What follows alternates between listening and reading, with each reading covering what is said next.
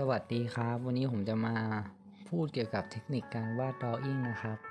การวาดเส้นคือภาพวาดที่เป็นเส้นอาจมีความสมบูรณ์ในตนเอง หรือแต่งเติมด้วยการลงแสงเงาให้เด่นชัดยิ่งขึ้น ในการวาดลายเส้นเราควรจะมารู้จักกับอุปกรณ์ในการวาดลายเส้นนะครับ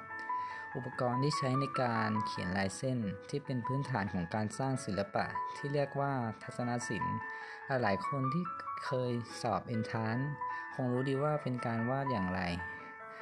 เราลองมารู้จักกับอุปกรณ์กันก่อน ที่จะรู้จักหลักเทคนิคในการวาดนะครับ อุปกรณ์เป็นอุปกรณ์ในการวาดทั่วไป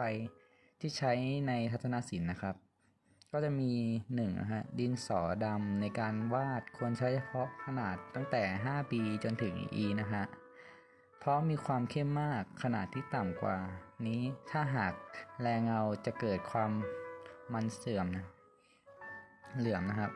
2. นะฮะปากกาหมึกซึม เป็นปากกาใช้จุ่มหรือมีหมึกในตัวก็ได้นะครับ 3. ปากกาหมึกแห้ง สะดวกในการใช้จะให้เส้นออกมามีความสนุกสนานอิสระนะฮะข้อที่4นะฮะ